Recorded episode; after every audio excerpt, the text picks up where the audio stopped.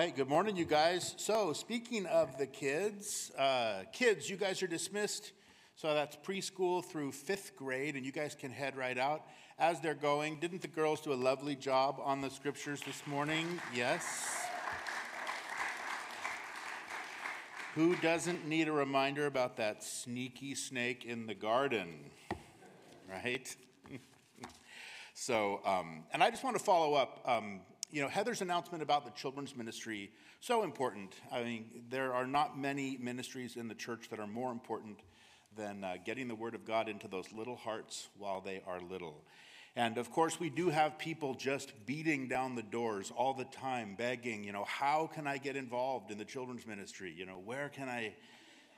We have a waiting list of people.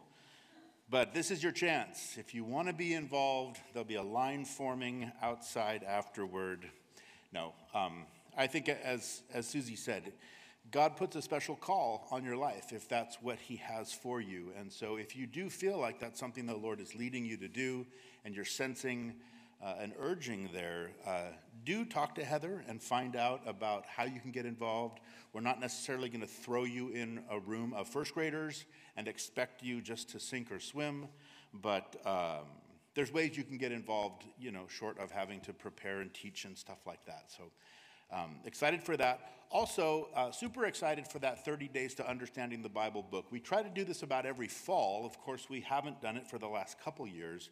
But I, as I think I mentioned last week, um, this is a book that everyone here in this building would benefit from um, being a part of. So I know some of you may have taken it when we d- have done it the last couple times, but I don't care if you've been in the Lord for three days or three years or 30 years, this book will bless you. Um, it really helps us just to kind of get our arms around the Bible, kind of that 20,000 foot view of the Bible, uh, so we don't miss the forest for the trees. And um, the way that it works, as Susie mentioned, is that everybody gets a book, and we'll give those books out after service today when we huddle up in the back. Um, but you take your book home, and each day you read one little chapter. It should take you about 15 minutes, and you go through the information. And we all do that on our own for seven days. And then next week, after service, we just get together for a little huddle, and we just kind of share some of the things that the Lord ministered to us through the work that week. Uh, a place where the Lord just flipped on a light bulb and, and something made sense that has never made sense to you.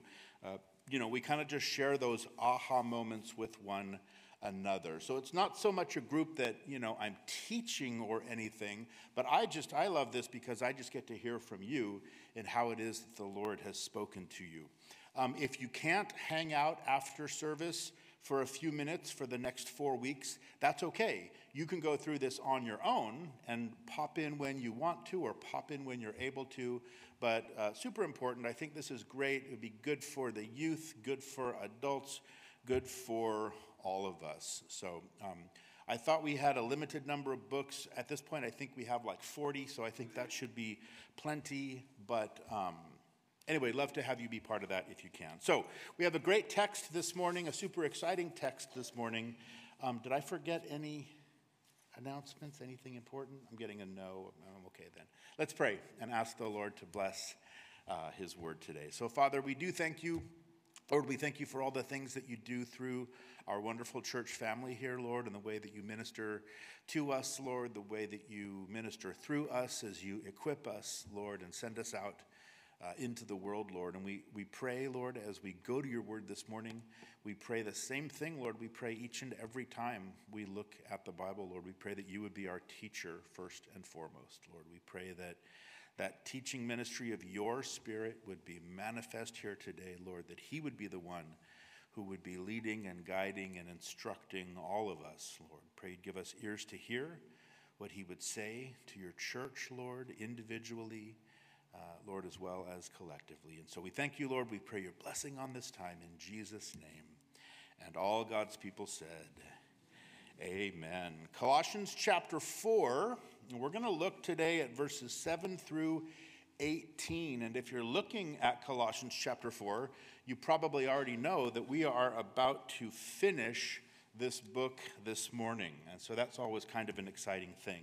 Uh, if you don't have a Bible, we have Bibles for you, and you can raise your hand, and one of the guys will bring one to you. Um, you can keep that Bible if you don't have one.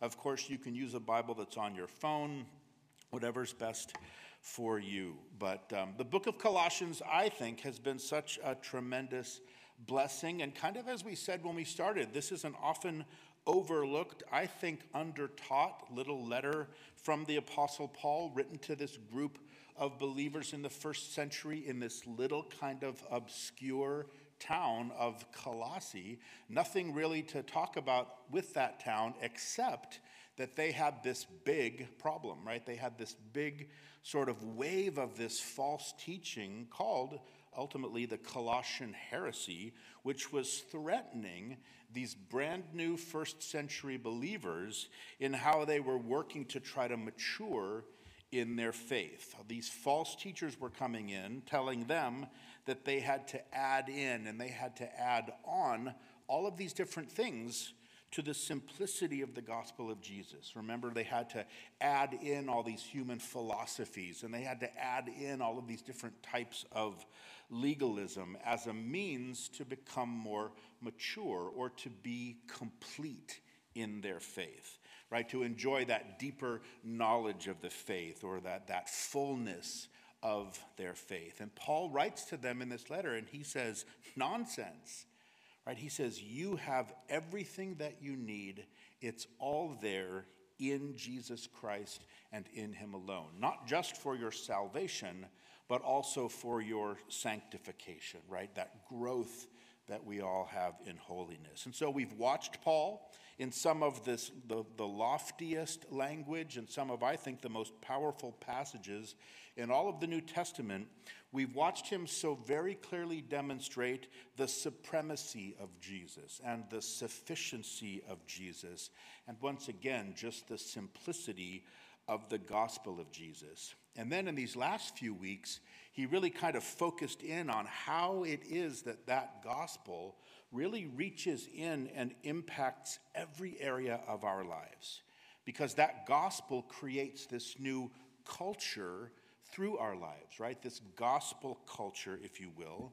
And that culture should be evident in our churches and in our homes and in our marriages, in our families and in our workplaces, basically each and every sphere of influence that we have, every relationship that we have in our lives. And so now this morning, as we finish up this wonderful letter, we kind of come finally to this final section like we so often see in Paul's letters. And in your Bibles, it might be titled something exciting like Final Greetings, right? Or Closing Salutations, or something equally just a, you know, really a grabber, right?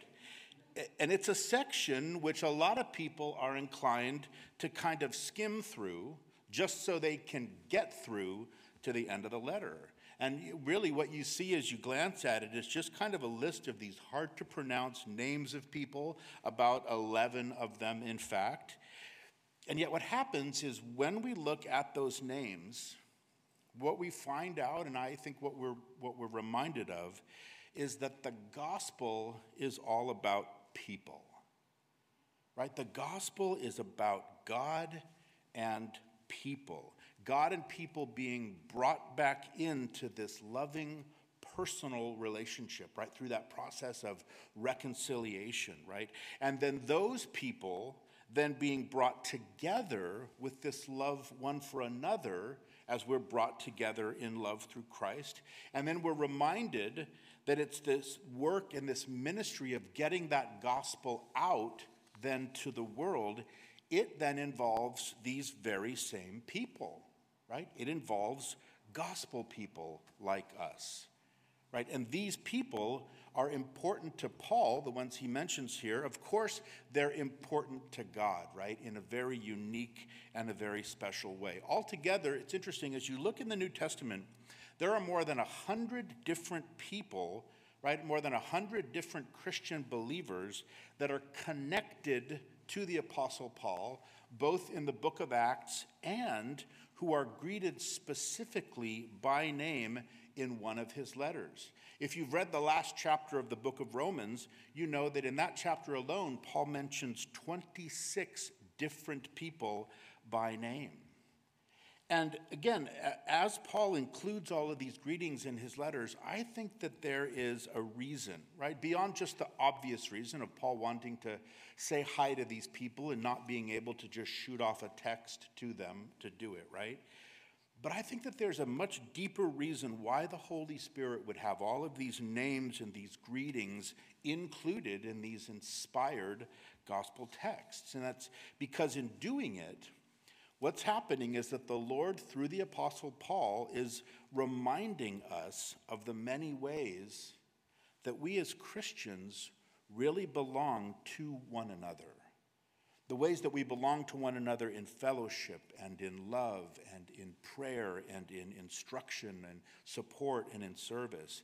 As the Spirit is simply reminding us all, as the people of God, that that is exactly what we are right? We are the people of God, right? We're a community of God, and we're not supposed to be isolated from one another, right?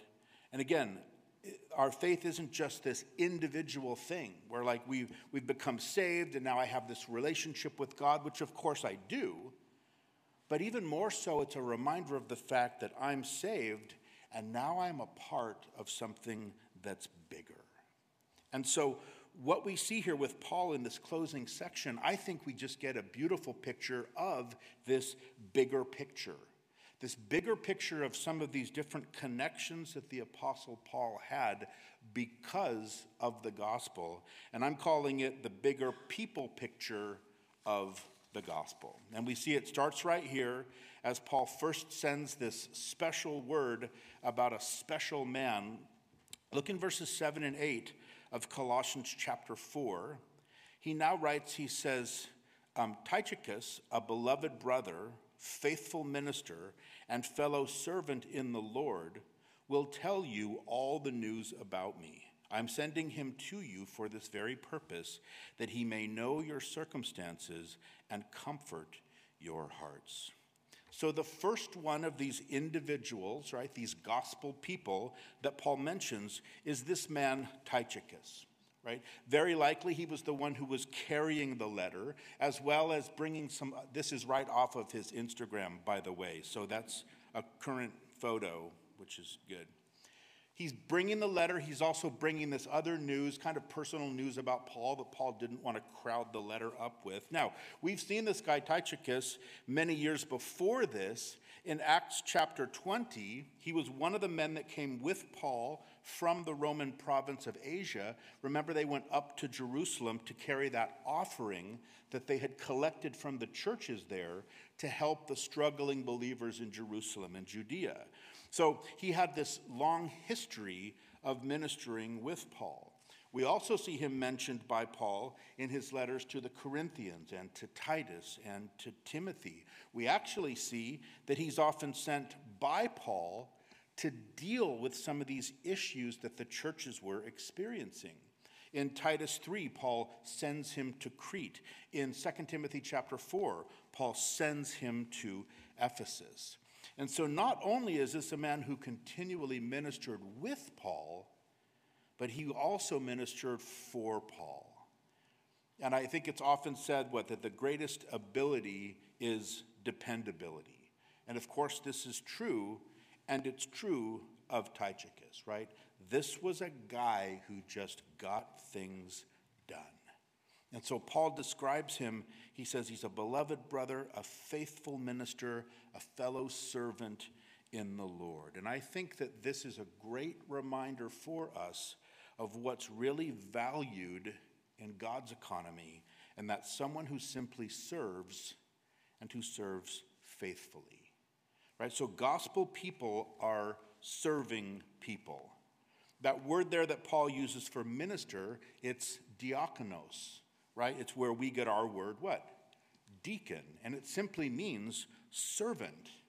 And then when Paul calls him a fellow servant, that's actually that word bond servant, right? A doulos, which we've seen before. It's that person who's a servant by choice. That's the very same word that Paul often uses to describe himself.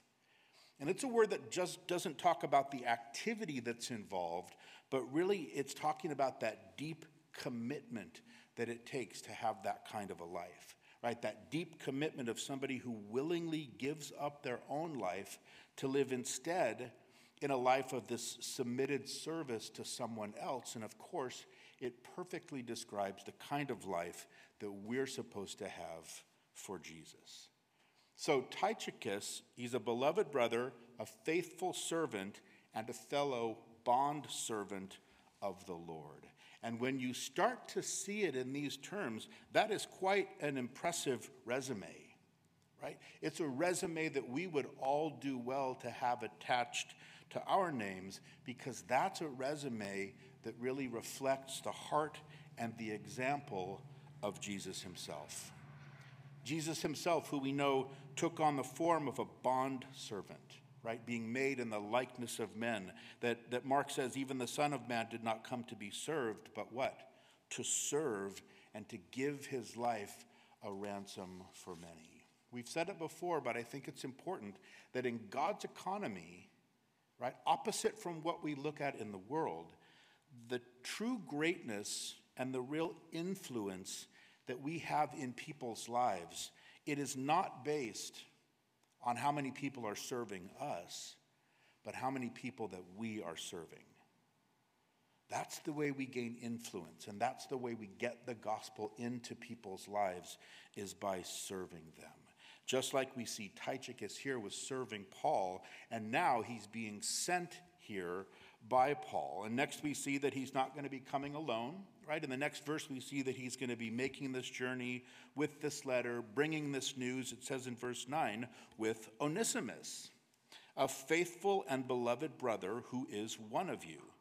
They will make known to you all the things which are happening here. Now, the name Onesimus may sound familiar if you've ever read Paul's letter to Philemon, just one chapter long quick one, right? Remember, Onesimus was that runaway slave who was originally from Colossae, who had tried to escape from punishment by fleeing to Rome, where just by chance, right, he happens to run into the Apostle Paul, who just happens to win him to Christ. And then he sends Onesimus back to his master with this letter from Paul that asks Philemon, first of all, to receive Onesimus, but then even more so to forgive Onesimus. Right? And it, that letter is such a beautiful story. It's a story about the triumph of grace over law, and it's a picture of the incredible transition that all of us make from that place of slavery into that place of family, right? As a result of giving our lives to Jesus Christ. And so, what's especially beautiful here in Paul writing about Onesimus is he could have written, and maybe he probably should have written to be more clear, he could have written about Onesimus, that escaped slave who I'm sending back to his master. But instead, notice this he calls him what? A faithful and beloved brother right? And very clearly, he lets all of the Colossian believers know that Onesimus is now part of the family, right? He says right here that he's one of you. And Onesimus, I think, is such a great reminder that whatever it was that you were before you came to the Lord Jesus, that you are not that any longer. Amen? That, as Paul says, right, if anyone is in Christ, he's a what? He's a new creation. Right? Old things have passed away, all things have become new, and you are now a part of this beautiful gospel community of gospel people where we know that there is neither Jew nor Greek, or slave nor free, or male nor female. He says, You are all one in Christ Jesus. Right? The ground is level at the foot of the cross. And we all stand there equally in need of the grace of God and of the mercy of God. And we are all now equally a part of the family of God because we've been forgiven by God. So, gospel people are forgiven people. Amen? That's what Onesimus reminds us. Gospel people are forgiven people who now live and who walk and who serve each and every day in the light of that wonderful forgiveness that's now ours because of Jesus. It's now ours because we are gospel people in Jesus Christ. So these are the two men who were sent by Paul from Rome, sent back to Colossae. And now, next, we're going to see this list of men who stayed with Paul in Rome. It starts in verses 10 and 11. There's three Jewish brethren, right, who had now come to Christ and were laboring with Paul in the gospel. He says in verse 10, he says that Aristarchus, my fellow prisoner, greets you with Mark, the cousin of Barnabas, about whom you received instructions. If he comes to you, welcome him. And Jesus, who is called Justus. These are my only fellow workers for the kingdom of God who are of the circumcision. They have proved to be a comfort to me. So each of these three men here, right, remembered for their faithfulness to the Apostle Paul in this, this time of his need. Aristarchus, he was a Macedonian from Thessalonica. We met him also back in the book of Acts. He was one of Paul's travel companions. He was also with the Apostle Paul in Acts chapter 19 when that Ephesian mob seized them. Right? He was also there with Paul as Paul set sail in Acts 27 under Paul's imprisonment on his trip to Rome, where he is now. So, what this means is that this same guy, Aristarchus, would have also survived and have been a part of that incredible storm and that shipwreck ultimately there on the island of Malta. And all of this stuff has led some people, I think, to point out that Aristarchus had a dangerously bad habit of always being with the Apostle Paul in the very worst experiences of his life. And now here this guy is again with Paul during his imprisonment. Now, most likely, Aristarchus wasn't even an official prisoner, but more likely he was a voluntary prisoner so that he could be there to help and to comfort the Apostle Paul. So he was likely, literally, a voluntary prisoner for the sake of Jesus Christ and the gospel. So I think Aristarchus is such a reminder for us that gospel people are faithful people right? People who just keep faithfully putting one foot down in front of the other, no matter where that path leads. That kind of person who's always there when you need him most, right? Such a great example of someone who didn't bail out when the going got tough, but really stuck it out there with the Apostle Paul, which ironically is exactly what this next brother who Paul mentions did not do at least at first. And this is Mark, the cousin of Barnabas. Now, this is none other than John Mark, right? The human author of what? The Gospel of Mark right, who played a very important part in the early history of the church. His mother, you remember in Acts chapter 12, she ministered to the saints there in Jerusalem. And as we've seen, he was the cousin of Barnabas, who we know was one of Paul's primary and kind of his original co laborers in the gospel. Barnabas traveled with Paul on the first of his missionary journeys in Acts 13 and 14, and they took young John Mark along with them as a helper. Right? He was probably in charge of the travel arrangements and maybe the, the food and the supplies and stuff like that. But unfortunately, in this case, what we see in Acts chapter 13 is when the going got tough, right there at the beginning of the trip, John Mark got going, right? He abandoned the whole trip. He returned home to Jerusalem and he left the, the team and this ministry really in the lurch. So much so that years later, when we see Paul and Barnabas preparing for what would be their second trip, Uncle Barnabas again says, Hey, let's bring along John Mark. And Paul says, No. And he meant no. So much so, you know the story, right? The contention was so great between Paul and Barnabas over Mark is that they ended up completely splitting up and going off in two separate directions. And yet again, the beauty here in seeing Mark's name in this book is it's this reminder at this point that the past was in the past. And we see that the grace of God had not only been at work through the Apostle Paul, but also what? In the Apostle Paul. Right? Time had changed him, it had softened him. And at this point now we see that he has welcomed Mark back into the work of the ministry and that he even values his contribution to the ministry. At the end of 2 Timothy, Paul says this He says, Get Mark and bring him with you, for he is useful to me in the ministry. So, by the grace of God, Mark's a man who came back from his first failure and became a valuable servant for the Lord, who, like we said, is going to go on even to write one of the gospel accounts.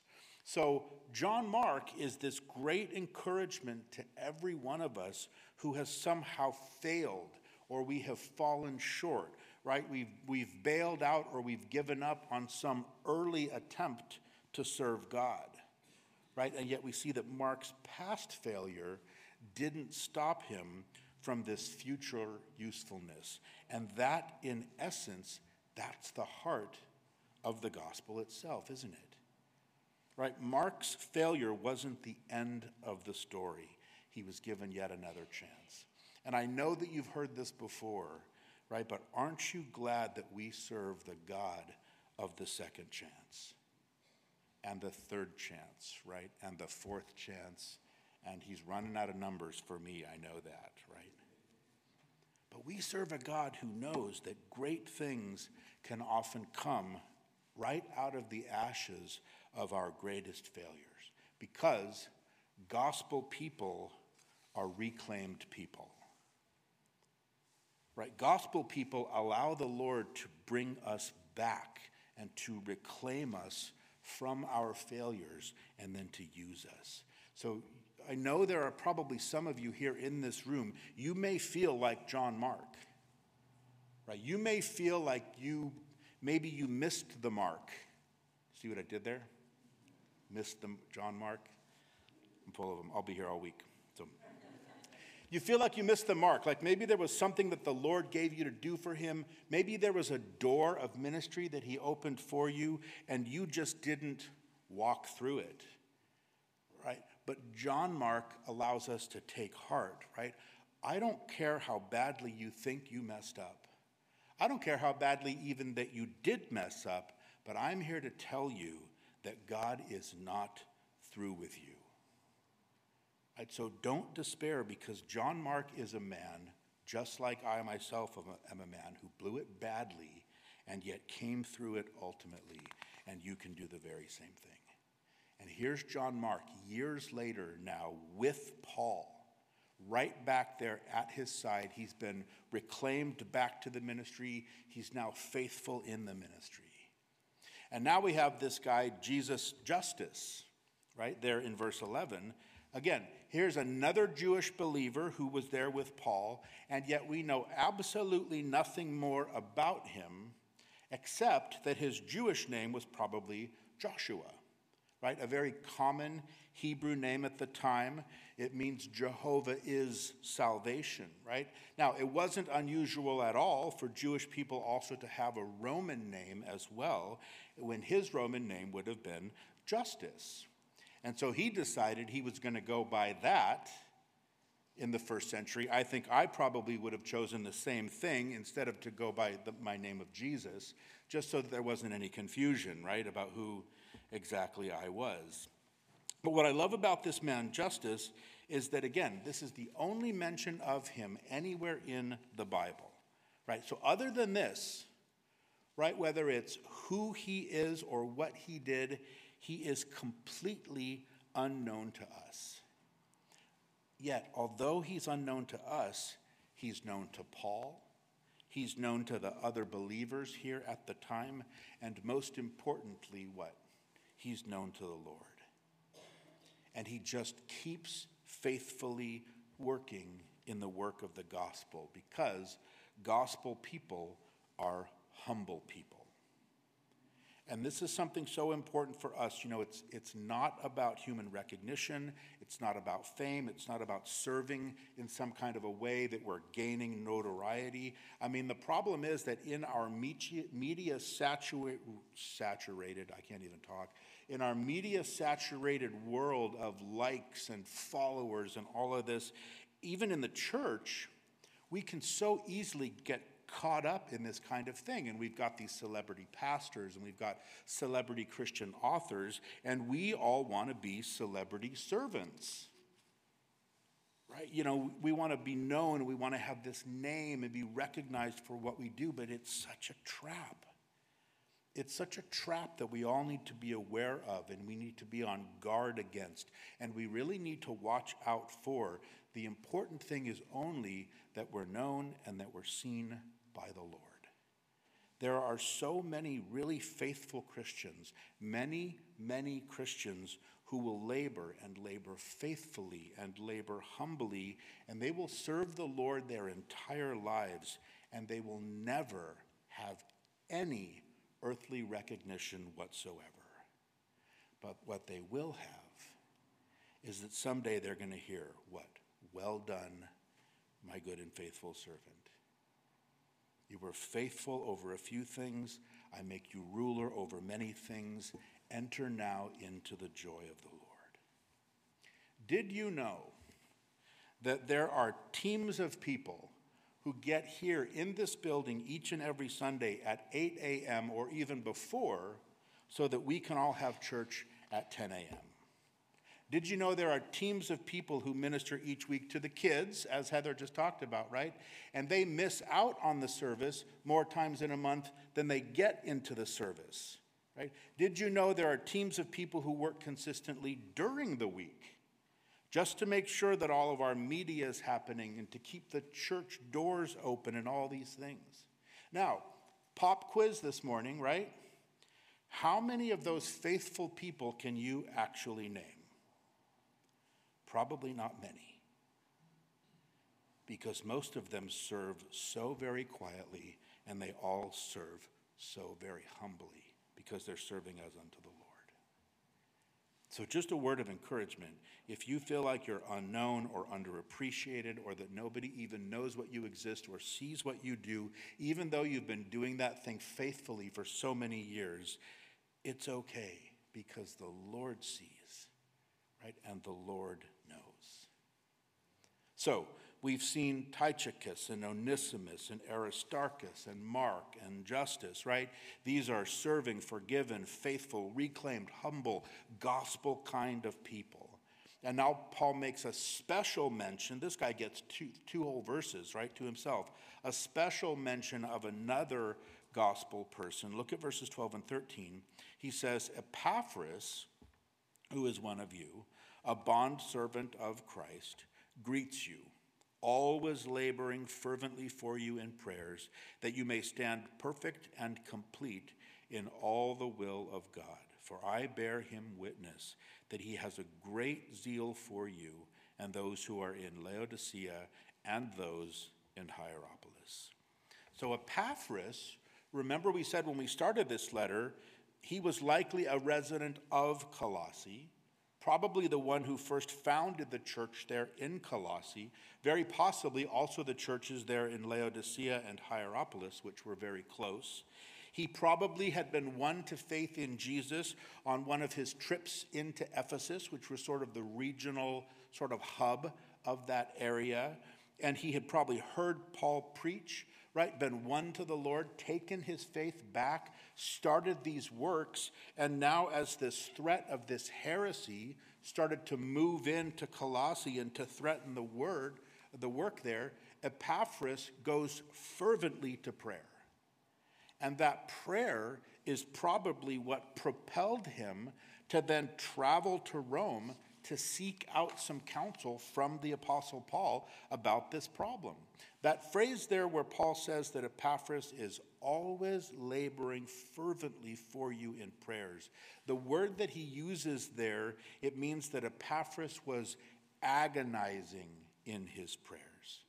And it has the idea, it's often used in the context of somebody who's giving birth right? A woman who's, you know, going through pain and it's bringing forth something, in this case, prayer.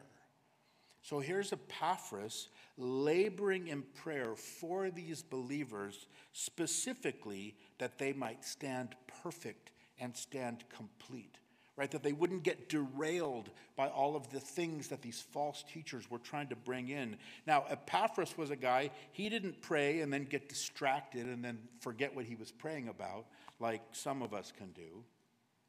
Epaphras was a guy who labored in prayer until it gave birth to something right? Until there was a spiritual breakthrough, right? A birth of renewal and revival in the hearts of these people that he was praying for. And what we see then is that his prayers to the Lord, now under the inspiration of the Lord, have just been fleshed out in Paul's letter to the Colossians. Right? That, that they would do what? That they would stand perfect and complete in Jesus Christ. Isn't that the entire point of Paul's letter? Right here came these Gnostic believers, and they were offering these Christians all this perfection and maturity, but they simply couldn't deliver the goods, right? because it only comes through Jesus Christ, right? Because in Him, Paul said, dwells all the fullness of the Godhead, and you are complete in Him, who is the head of all principality and power. So I think Epaphras is such a wonderful reminder for us that great things, right? The greatest things are accomplished in prayer, right? Because gospel people are praying people. And the truth is, and we see it right here, we can touch many more lives through our prayers than we probably can even touch through our actual lives. The prayers of Epaphras touched the lives of people in at least three different cities and then right into the lives of each and every one of us here this morning as we sit with this letter in our laps, because this letter was birthed at least in part, from the prayers of Epaphras. So maybe you feel like there's not that much that you can do for the kingdom, or that you can't do that much for the church, or you can't do that much for the ministry here. Well, you can pray. Right? Pray for us. Pray for the church.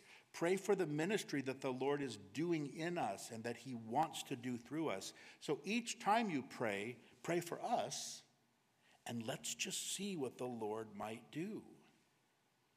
You know, as his people, we need to remember the power of prayer, and we need to remember that all of these things that seem humanly impossible, that they are very possible with God.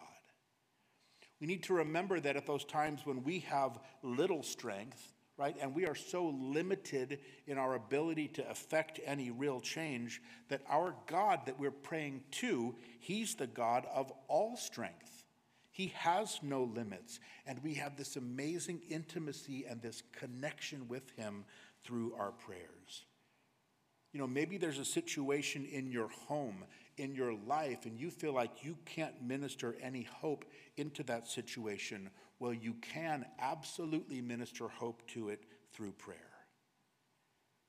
And we look around at our world, and in particular, we look around at our nation, and all we see is what? We see strife, and we trouble, and we see contention, and just this sense of perplexity. And we wonder how in the world is it ever going to get solved?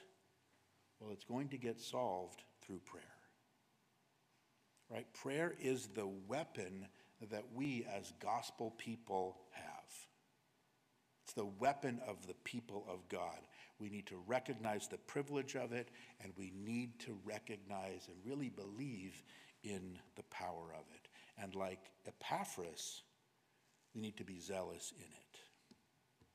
Now, look at verse 14. We're going to see a familiar face because Paul goes on and he says, Luke the beloved physician, and Demas greet you. So here's two more men who were there in Rome with Paul, and these two guys are a study in contrasts. Now, Luke, of course, a unique man, an important man in the early church. He was a Gentile, and yet he was chosen by God to write both what? The gospel according to Luke and the book of Acts. In fact, Luke is the only Gentile writer of any book of the Bible.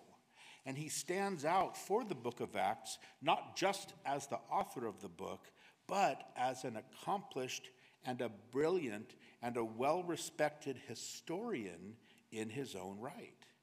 Because the book of Acts is regarded even by the secular historical uh, community as an amazingly accurate historical document of first century history.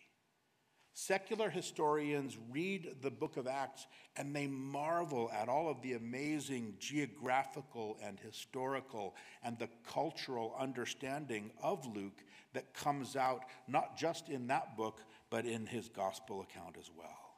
So here we learn too that not only is he this incredible historian, but he's also a trained physician. Right now, the profession of medicine had been perfected by the Greeks. Physicians at the time, of course, were held in the highest regard. And we know that with all of the physical challenges and the difficulties that the Apostle Paul suffered from during his journeys, it was a great blessing for him from the Lord to have Luke, this trained physician, right, this beloved physician, as one of his constant companions. And we know that Luke was with him right up until the end. And all of that to say this, right? Here's this brilliant man, right? This accomplished physician, this acclaimed historian. And I think that Luke is such a shining example of a professional person who takes and uses all of their skills in their service to the Lord. Right? Because Luke was a skilled physician, he was a careful historian, but most of all, he was a devoted Christian, and he devoted all of that talent to the work of the gospel because gospel people are devoted people. So it's an encouragement, whatever it is that you do, even in the most secular sense, God can use it. And God can redeem it, and He can sanctify it, and He'll use it for His holy purposes as long as you simply make yourself available to Him and you set those parts, those parts, you set those gifts apart to Him. Say, Lord, this is what I can do. Now, what can you do with that? And of course, we know He can do so much. As we simply dedicate those things or we devote them to be used by Him to advance the kingdom, instead of just to advance our own comfort which is exactly what this other guy, Demas, ultimately did. Now, Demas is a man who's mentioned three different times in Paul's letters, and each of these mentions makes up a pretty sad picture. Because in Philemon, at the end, uh, Paul refers to him as Demas, my fellow laborer. And he's linked in that other letter with these same three good men Mark, Aristarchus, and Luke. Now, here, by the time we get to Paul writing this letter to the Colossians, he's simply called what? Demas. There's no special word of condemnation, not even a special word of identification. And since the letters to the Colossians and to Philemon were probably penned by the Apostle Paul around the same time, they may have even been sent together once they were done. Some have speculated that the decline in Demas' faith must have been on a fast track because it's by the time we get to the third mention, which tells us what finally became of dear Demas, because when we get to 2 Timothy chapter 4, Paul writes this. He says that Demas has forsaken me, having loved this present world. Now, we've got John Mark, who we also saw also forsook Paul, and yet he was reclaimed, right, and restored. But Demas here, he forsook Paul and apparently was never heard from again. Right? The sin of Demas was that he chose the things of the world over the things of the Lord. He chose those things that entice all of us as believers, right? Those things that, that make us want to compromise our convictions or, or cool down our passions, right? The lust of the flesh and the lust of the eyes and the pride of life that John talks about. Those things that work at us little by little, slowly but surely, to pull us away from our devotion to the Lord. I love the way one author put it of Demas. He wrote this that surely here we have the faint outlines of a study in degeneration, loss of enthusiasm, and failure in the faith. So here's Demas, a guy who probably thought he could serve two masters, but eventually he had to make a decision and he made the wrong one. And so Demas should be a warning to all of us, right? Because think about it. Here's a man who was part of this inner circle of ministry with the Apostle Paul, right there by his side, right? And yet the love of the world drew him away from that. So we always need to be on our God, the world, the guard, on our God. What is wrong with me today? We, we should be on our God, right? In a sense, we should be on our guard, right? The, the pull of the world is very, very powerful right? It can be so very alluring for any one of us, even if you're there in the upper echelons, right, or the inner circles of gospel ministry. You can still be tempted and you can be drawn away by these enticements of the world, right? But gospel people are devoted people, right? They're devoted to the things and to the work of the Lord. We see that Luke was with Paul right to the end of his ministry, but here's Demas who deserted Paul in the midst of his ministry. Then Paul writes in verse 15, he says, Greet the brethren who are in Laodicea and Nymphas and the church that is in his house.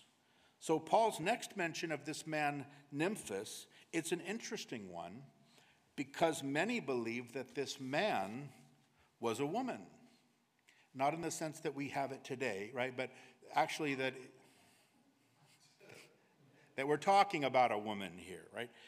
The truth is that a lot of the manuscript evidence would point to the fact that the reference here is to Nympha, right? The feminine name, and the church that is in her house.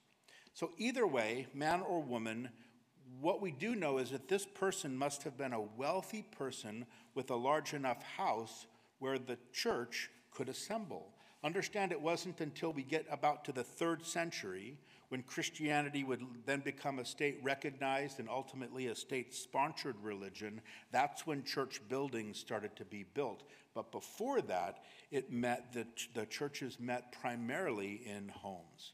So Nympha or Nymphas, whichever, is a great example of a believer whom the Lord has blessed financially and is now using that blessing for kingdom purposes right? I think what Nympha shows us is that gospel people are generous people, right? Gospel people are people who realize and who recognize that everything we have was given to us by the Lord. It still belongs to the Lord, right? So gospel people hold loosely to material things and invest those things into kingdom things that the Lord is doing. Right? Gospel people are generous people. Gospel people are giving people. Gospel people are tithing people. Yes, I just said that. I said it, right? And here's what I'm going to add. We don't talk about this much, right? But I'm going to say if you're not currently giving, if you're not tithing of your income back to the Lord through the church, then you are only robbing yourself of your part in what the Lord is doing. When Paul wrote to the church at Philippi, remember they had financially sent a gift a couple different times to support him in his ministry. And you remember that Paul thanked them for their support, but he did it in an interesting way. He said, Not that I seek the gift, he said, but I seek the fruit that abounds to your account. See, Paul understood the way that the spiritual accounting works in God's economy. And he knew that this generosity of the Philippians would be rewarded, right? As they were sowing to the blessing of the gospel things, then they would also be reaping that same blessing from those gospel things. So, gospel people are generous people. So, here we have all these names, right? We got nine of them so far. And behind each and every one of these names, of course, there's a person, a gospel person who's part of this gospel community. And we're reminded as we go through it the way that the church is a family, right? The church is a collective unit. And we need to remember that, especially here where we live in our highly individualistic culture. Right? We in the West, we are the most individualistic people that have ever lived on the face of this earth. Now, of course, I'm painting with a broad brush, right? And I'm speaking in broad terms of Western culture today. But that's just the way we think, isn't it? It's bred into us, right? Look out for number one, right? How does this impact me, right? We have such a high value that we place on independence and on, you know, we highlight self accomplishment. We think very individualistically. And oftentimes, what happens is that that can tend to bleed over, can't it, right into the church. And we fail to recognize how much we need each other. But it's just like Paul would say to the Corinthians, right? In the same way that every part of our human body makes a contribution to the body as a whole, the body of Christ is designed to function and to grow and to move forward in the ministry of the gospel in the very same way, right? Just as the body through one has many parts, but all its many parts form one body, so it is with Christ. Now, I will say we're super blessed in our body here. We've got hands and we've got feet and we've got heart and hearts and legs. We have serving people and forgiven people and faithful people and reclaimed people and humble people and praying people and devoted people, and we have generous people all working together in the work of the gospel. Because we've all been called together and we, we've had our hearts knit together in Jesus by one thing. And look what Paul encourages them next He's closing, he's starting really now with these final words. He says in verse 16, Now when this epistle is read among you, see that it is read also in the church of the Laodiceans, and that you likewise read the epistle from Laodicea. So here's the thing that unites us all as gospel people it's the gospel itself, it's the word of God. Paul says, hey, make sure you share this letter with all the churches around you and make sure you read the letter that I wrote to them. Now, we don't have a letter that we recognize as the epistle to the Laodiceans, and it's not because somehow it was lost, but more likely what this is talking about is the letter to the Ephesians. Because the letter to the Ephesians more likely, likely was written to all the churches in that area right, to Ephesus and Laodicea, Hierapolis, right? And they assumed it would make its way there to Colossae as well. It was making its way all around. But the point is that here there's this hunger that they all had for the Word of God. Here they've just received this letter from the great apostle himself, and they recognized that it was special, that it was inspired by the Holy Spirit, and there was such a hunger for it and for any part of the scriptures that they could possibly get their hands on and then make copies of and then send out to others. Because though Paul Paul wrote very often to these individual churches to correct individual issues in those churches, and yet what we know now and what they already knew then is that all of these letters can apply equally to all the churches all through the centuries. Why? Because Hebrews 4:12, right? The word of God is living and it's powerful and it's sharper than any two-edged sword, piercing even to the division of soul and spirit, joints and marrow. It's a discerner of the thoughts and intents of the heart. Or, or as Paul would write to Timothy, that all scripture is given by inspiration of God. Literally, it's breathed out onto the page by God. He says it's profitable for doctrine or teaching or reproof, correction, instruction, that the man of God may be equipped and thoroughly equipped for every good work. Right? All across different times and cultures, the Word of God has this transcendent message for the human heart, right? It's a message that, like, it transcends culture and it speaks directly right into the human condition. And we have so much more than just some copies of some letters. We have the entire revelation of the scriptures, and we have it on our laps, we have it at our fingertips, we have it in our phones, we have it floating around, don't we, over the internet. We have all of it all together anytime we want to read it, and what a tremendous blessing that is. Notice finally, we finish up. Paul's made this kind of a general uh, encouragement to them to be focused on the Word of God, and now he adds this one final word of personal exhortation once again. He says in verse 17, Say to Archippus, Take heed to the ministry which you've received in the Lord that you may fulfill it. Now, this is so super interesting to me because it's like just as Paul is winding down, right? He's made all of these kind of personal connections with this big list of people. He's gone more general with this encouragement to stay continuing in the Word of God. It's almost like the Spirit speaks to his heart and puts one more name on his heart to add to the list, one more person who needs this kind of a personal connection from the Apostle Paul, and it's this man, Archippus. Now, Paul wrote another short word about this same guy. Again, the beginning of the book of Philemon, he says that Archippus, our fellow soldier, and he talks about the church that is in your house. So, this is a man who was clearly important to Paul.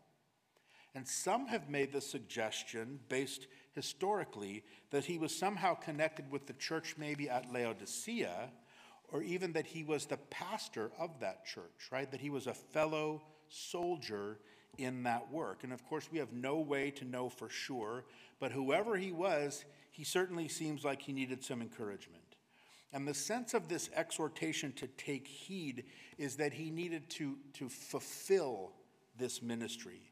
Some of your translations might say, see to it that you complete the ministry or be sure to carry out the ministry. And it's not so much necessarily a word of rebuke, but more so of encouragement. No doubt, if he was serving in some sort of a pastoral role and he was ministering the word of God, it would surely be very possible that he was discouraged. Now, I can tell you, I am super blessed to do what I do, but I will say that it's not always super encouraging. Right? And the work of a pastor can take its toll on a person because you really carry on your heart, you carry all the burdens of all of the people that God's entrusted to your care. You do that and you deal with conflict that is in a church. And I will say that some pastors just seem to age before their time, like this brother here.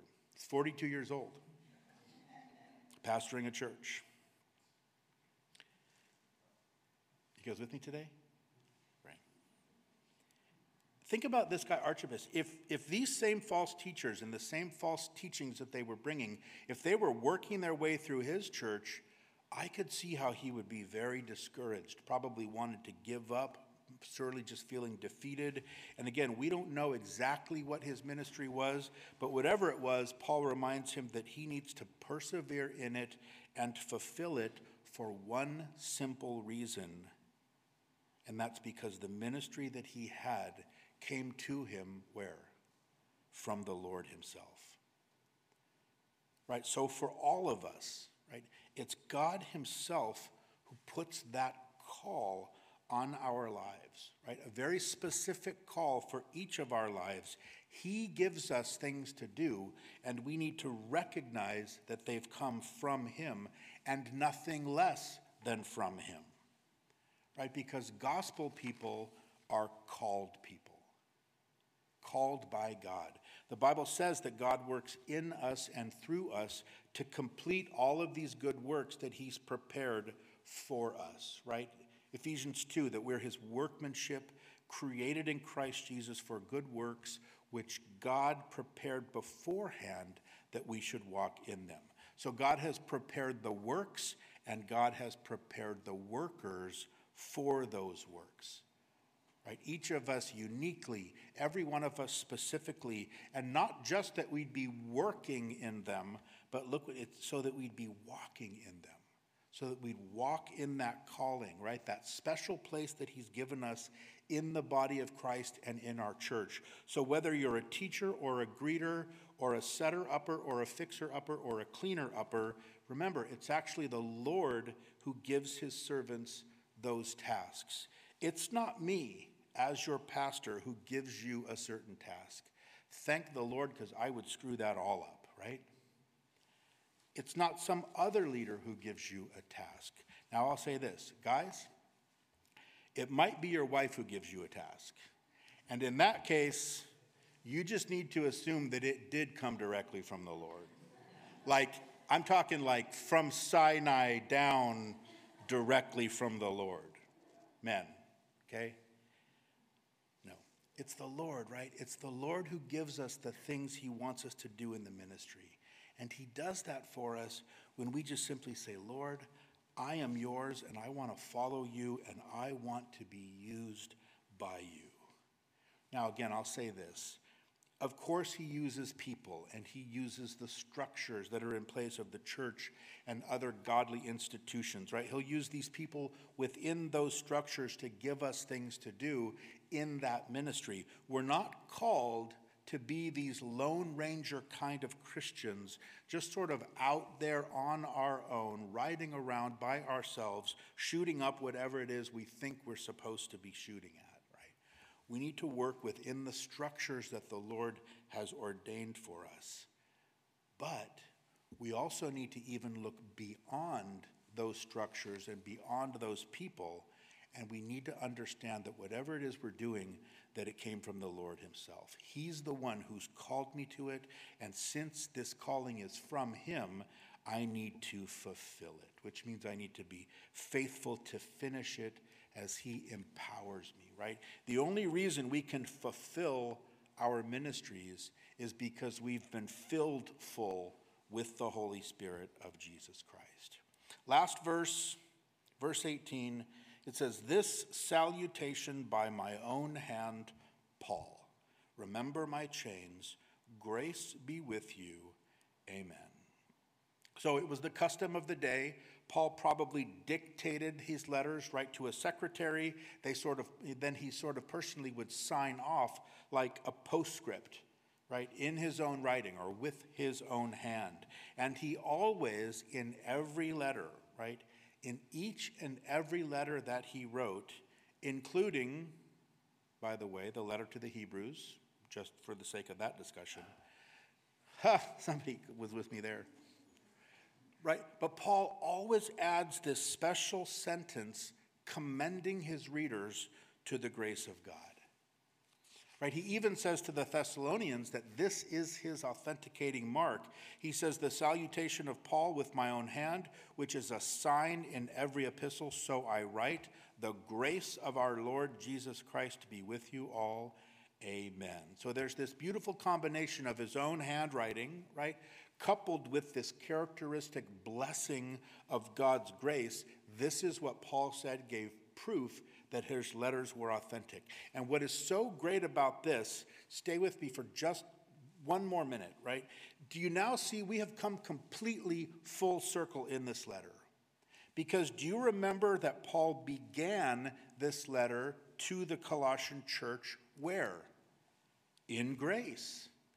Right? Flip back over just two pages. Chapter 1 No sooner had he identified himself as the writer of the letter in verse 1, the very first thing he says to them in verse 2 is what? Grace to you and peace from God our Father and the Lord Jesus Christ. So, this entire letter, it starts with grace, it ends with grace, and it is filled full to the brim with grace, just like our lives as believers. And I think that is so especially fitting for this letter in particular, right? Because he's confronting this heresy from these false teachers. They're emphasizing all these elaborate systems. You know, they're saying that our real righteousness only comes through our works. Right? They've come in and they've laid out all these things and they're talking about this deep way to live. And here's a super secret way to be a super spiritual Christian. Here's the way to really be holy is to work hard at it, to earn God's favor. And Paul comes in and he says, No. He says, There's nothing more that you need. God has already given it to you by his grace. He said, You are complete in Christ, and all you need to do is go deeper in him and go deeper in his grace. And there is nothing deeper than that. Right? Because it always is and it always was all about grace. Because gospel people are not only grace filled people, but we should be grace fueled people. Right? We live in grace and we run on grace. Right? America may say it runs on Dunkin', right? But the truth is, as believers, right, we run on grace and maybe a couple Krispy Kremes thrown in along the way, right? Paul is constantly, he's always pointing us back to God's grace because that's the only way that we can go forward in the Christian life, right? Is if that grace of God is what's sustaining us and empowering us and propelling us forward, right? God saved us by grace, and now our entire Christian life is simply lived as this obedient, heartfelt response to this amazing grace that He has shown us. And why in the world would we let any false teaching or any false teacher pull us out of that grace and put us into some works based situation? So, as we finish up this wonderful study through this amazing and I think powerful, often overlooked letter, we need to remind ourselves we are already complete in Jesus Christ. Right? We have everything that we need. We are everything that God could ever want us to be, and we really need to be aware of any kind of a teaching or teacher or any kind of a group or any new method that claims that it can give us something more than what we already have in Jesus. All of God's fullness is in him, and he has perfectly equipped us to live the life that God wants us to live as gospel people, just like these gospel people. Right? Serving, forgiven, faithful, reclaimed, humble, praying, devoted, generous, called, grace fueled kind of gospel people.